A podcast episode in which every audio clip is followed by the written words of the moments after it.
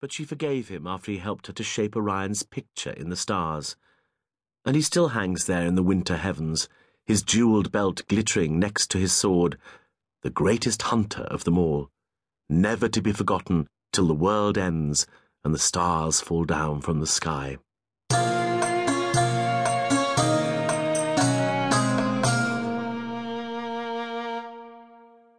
The hunter had escorted Atticus and Melissa as far as the boat for the Greek mainland, but his dogs had made them both nervous, and even Melissa was glad to be afloat again.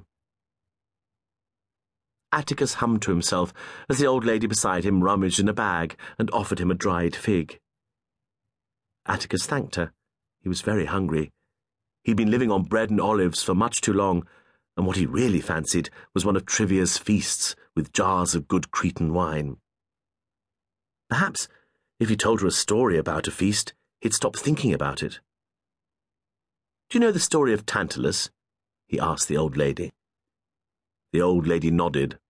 I like a good story, she said, but speak up. I'm a bit deaf.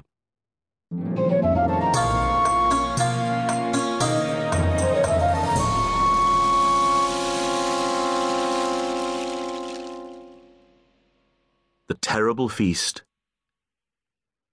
once every month, Zeus's son Tantalus went up to Olympus to feast with his father and the other gods. How magnificent, he thought every time he went to the golden banqueting hall. How delicious, he thought every time he tasted a new and amazing dish. One day, Tantalus decided to have his own feast. I shall invite all the gods, and it will be the best feast ever given on the earth, he said. He sat down at a big table and began to plan. He ordered flowers and garlands. He ordered golden plates and cups set with precious stones. He ordered linen cloths for the tables and velvet cushions for the floor. He ordered dancing girls and flute players and the best singers in Asia Minor to entertain his guests.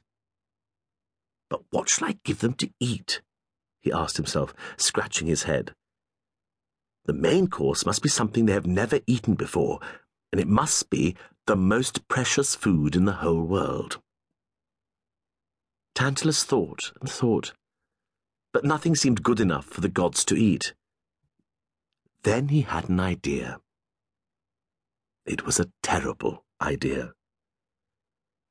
My son Pelops is the most precious thing I have. If I kill him and cut him up and make him into a stew, then the gods will be honoured and they certainly won't have eaten that before. So Tantalus killed Pelops, and cut him up, and stewed him with herbs and wine in a cauldron. The gods were all talking and laughing and spitting olive stones at each other when the trumpets blew to announce the main dish. Smells good, said Zeus, sniffing. What is it, Tantalus? But Tantalus wouldn't say. Guess, he grinned. Zeus took a bite. Athene took a bite. Apollo took a bite. All the gods took a bite. But after one chew, they spat their mouthfuls out onto their plates. Tantalus! They all shouted angrily. You shall be punished. You have made us eat your own son. And Zeus bound Tantalus in chains and whisked him down to the underworld at once. He created a magical pool of water and threw Tantalus into it up to his neck. Then he ordered a magical tree to grow right over Tantalus's head, with ripe fruits dangling from it. The water will always be just out of reach of your lips, and the fruit out of reach of your hands, said Zeus. You shall never eat or drink again till the end of time.